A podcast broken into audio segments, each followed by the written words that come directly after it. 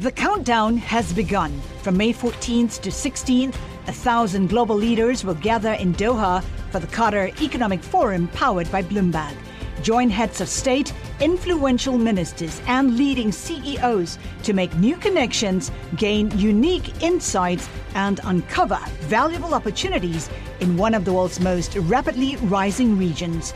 Request your invite for this exclusive event at QatarEconomicForum.com. This is Bloomberg Law with June Grosso from Bloomberg Radio. After a week of political turmoil that included the unprecedented withdrawal of an entire team of federal prosecutors, extraordinary intervention by the Attorney General, and presidential tweets, longtime Trump associate Roger Stone was sentenced to three years and four months in prison for lying to Congress and tampering with a witness to protect the president. Trump, who issued some high profile pardons earlier this week, said he was holding off on a pardon for Stone and I'm following this very closely, and I want to see it play out to its fullest because Roger has a very good chance of exoneration, in my opinion. Joining me is former federal prosecutor Robert Mintz, a partner at McCarter and English. So, Bob, this was less than the seven to nine years the original prosecutors initially asked for. What's your reaction to the sentence? The sentence that was handed down today by Judge Jackson is pretty much in line with what most prosecutors expected in this case. Prosecutors initially asked for a sentence in the seven to nine year range. That was viewed by some people as overly harsh, although it was clearly supported by the guidelines. Controversy erupted when William Barr, the Attorney General, stepped in, and ultimately there was a second sentencing memorandum that was sent into the court, which did not ask for any particular sentence and, in fact, left the sentencing up to the judge. But it did suggest that a sentence in the three to four year range was more reasonable and more in line with other cases like this that is exactly where Judge Jackson ultimately ended up here. So I think the judge from the very beginning had her own mind made up as to where this was going to go and did not necessarily pay close attention to either of the sentencing memoranda that were submitted by the Department of Justice. After the interference by Attorney General Barr and the tweets by the president, this sentencing is probably going to be picked apart for any signs that the judge was not independent. Do you see any signs that the judge was not independent? I think the judge here demonstrated her independence in a number of ways. First of all, she addressed the politics of this sentencing, which I found to be unusual. Generally, judges will stay away from the political winds that may swirl around a particular sentence, and this case was even more political than most. But Judge Jackson really took that issue head on, making some statements that were pretty surprising and pretty direct, where she said, for example, that Stone was not being prosecuted for standing up for the president. He was being prosecuted for covering up for the president. She also called out the Attorney General William Barr in a sense in which she mentioned that his intervention in this case was unprecedented. So she took on those political issues and then she methodically went through all of the misconduct that was proven in her view by prosecutors during the trial and I think really laid out a very damning case of bad conduct and illegal conduct by Roger Stone although ultimately she sentenced him to a sentence that was less than the harshest guideline sentence that prosecutors had originally requested. She said, The truth still exists. The truth still matters. Roger Stone's insistence that it doesn't, his belligerence, his pride in his own lies are a threat to our most fundamental institutions, to the foundations of our democracy. Was that for Roger Stone or was that for President Trump? I think what the judge was really addressing there was the rule of law. She wanted to make it clear that this decision, this sentence that she was handing down today, was being done on objective facts, that she believes that, as she said, the truth still matters, and that our institutions and the foundations of our democracy, in fact, depend upon truth telling. And she viewed Roger Stone as somebody who played fast and loose with the facts, and in some cases, in her view, lied directly to the court when certain issues came up during the trial. So I think she was trying to deliver a message not only to Roger Stone, but to the general public that, in her view, this was a case very much about telling the truth. And if you lie, if you lie in court, if you lie to mislead Congress, there are going to be serious consequences. What I found interesting is that she applied enhancements based on things such as Stone's obstruction of the case, including his use of social media to post a photo of the judge with the crosshairs. And the prosecutors didn't object. These are the new prosecutors coming in on a new sentencing memo, and yet they supported the enhancements. Everybody was watching very closely the new team of prosecutors who came in to handle the sentencing after the four original prosecutors all resigned from the case in protest over the changing of the sentencing recommendation. Really, at the end of the day, the new prosecutors came in and didn't do much very differently than what the original prosecutors had endorsed. In fact, the prosecutor who was handling the sentencing hearing endorsed the same technical logic that the prior prosecutors had used in generating their recommendation of the first sentencing memorandum, and all of the enhancements that the original prosecutors had originally requested were also supported by the second team of prosecutors. The most critical of those enhancements was the one where the original team of prosecutors had suggested that Roger Stone had threatened a key witness in the case. Uh, this was an individual named Randy Credico, who was a New York radio host who had critical information to bolster the government's case against Stone. And prosecutors argued that there was an enhancement that moved his sentencing recommendation from three to four years all the way up to seven to nine years based upon the belief that he had physically threatened a witness.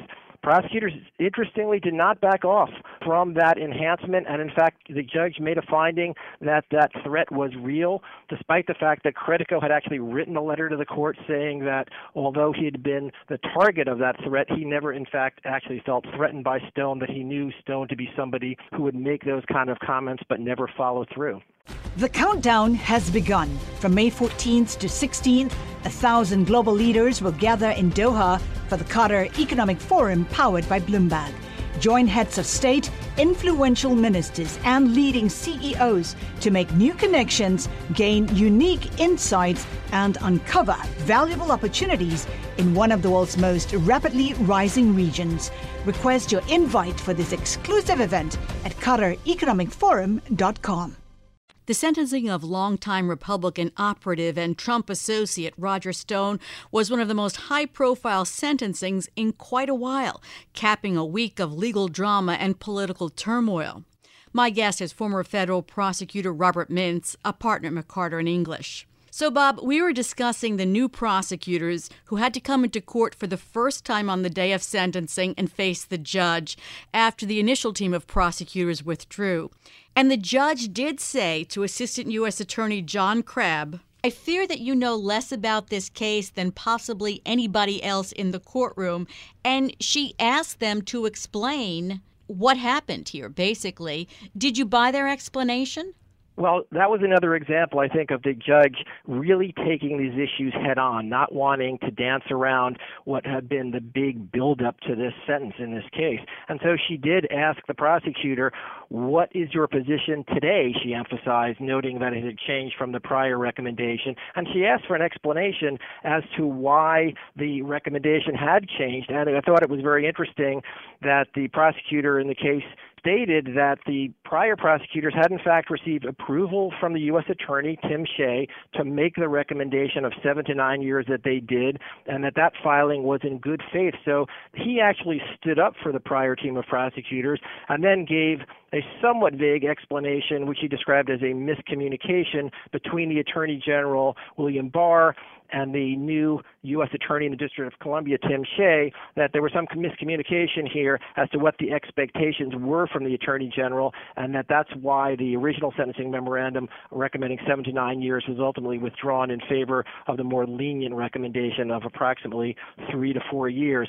It's unclear whether the court necessarily bought that complete explanation, but I think it's interesting that she asked the prosecutor to take her through what essentially went on behind the scenes in the Department of Justice leading up to the sentencing. At every sentencing, the defendant has an opportunity to address the court before the sentence is handed down. In this case, Roger Stone decided not to say anything why not take this opportunity to put something on the record or make a final appeal to the judge? That's an interesting question. Uh, as you said, defendants always have the opportunity to address the court prior to sentencing.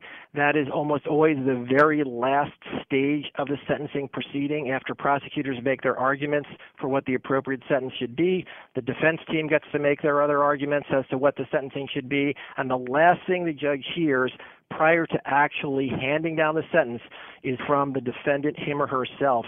In this case, Roger Stone chose not to address the court. Most of the time, defendants take that opportunity because it's their chance to humanize themselves once again in front of the court, remind the court that they are fathers and mothers and husbands and wives, and to try essentially in a last minute effort to sway the judge into perhaps a more lenient sentence. In this case, Roger Stone did not take that opportunity. It's unclear as to why.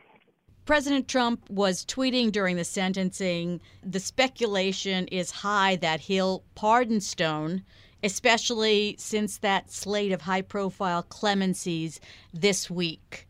What's your take on that? Is it likely that Stone will never serve a day in prison? Well, there's a couple of issues here. The judge did agree to leave Mr. Stone out of jail pending a motion for a new trial. There's been some allegation that the jury forewoman in this case was uh, in some way biased. That's going to be a motion that's going to be made by the defense team, and that the judge said she will agree to hear before she were to ask Mr. Stone to surrender. The other issue is that undoubtedly, if they don't get a new trial, there will be an appeal in this case, and she may also decide to leave him out of jail pending the appeal. So it's unclear when or if Mr. Stone will ever spend a day in jail. Now, let's talk about his appeal for a moment. His earlier request for a new trial, alleging bias by a different juror who is an employee of the IRS, was denied by the judge.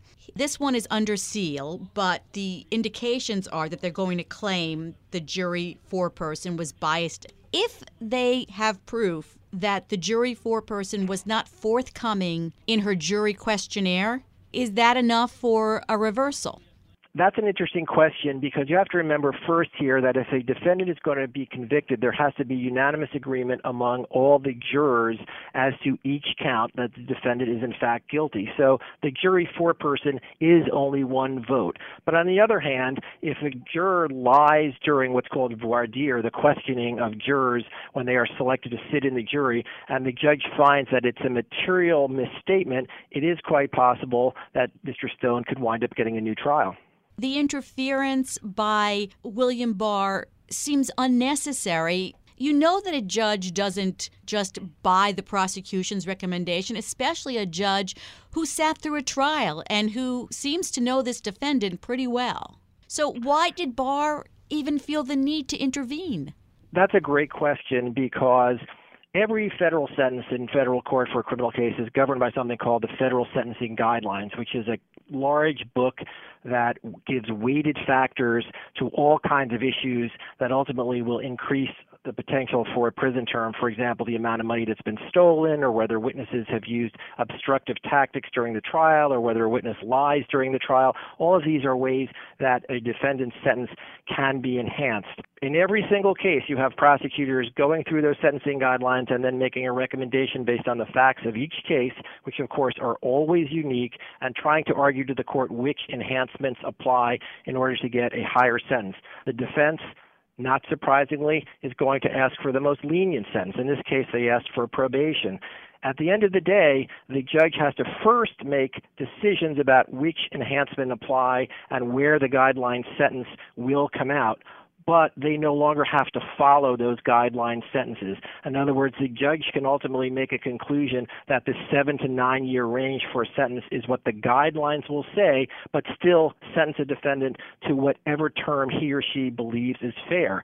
So in this case, the judge handed down a sentence that was below the guideline range, and I think really all of this chaos that went on leading up to the trial, the initial sentencing memo, the second sentencing memo, all of the suggestions that there was political influence ultimately played no role at all in the sentence that Judge Jackson handed down here. I think she had a very clear view in her mind of what Roger Stone did, of how he conducted himself both before and during the trial, and she knew exactly where she was going to come out in this sentencing, regardless of the position that the government took or that the defense took in this case. Thanks for being on Bloomberg Law, Bob. That's Robert Mintz, a partner at Carter in English. Remember, you can always listen to the latest legal news anytime on our Bloomberg Law podcast. Just go to iTunes, SoundCloud, or Bloomberg.com slash podcast slash law. I'm June Grosso, and this is Bloomberg.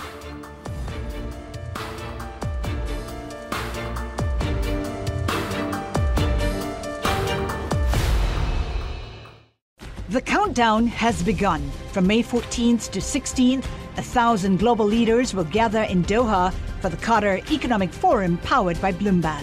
Join heads of state, influential ministers, and leading CEOs to make new connections, gain unique insights, and uncover valuable opportunities in one of the world's most rapidly rising regions. Request your invite for this exclusive event at QatarEconomicForum.com.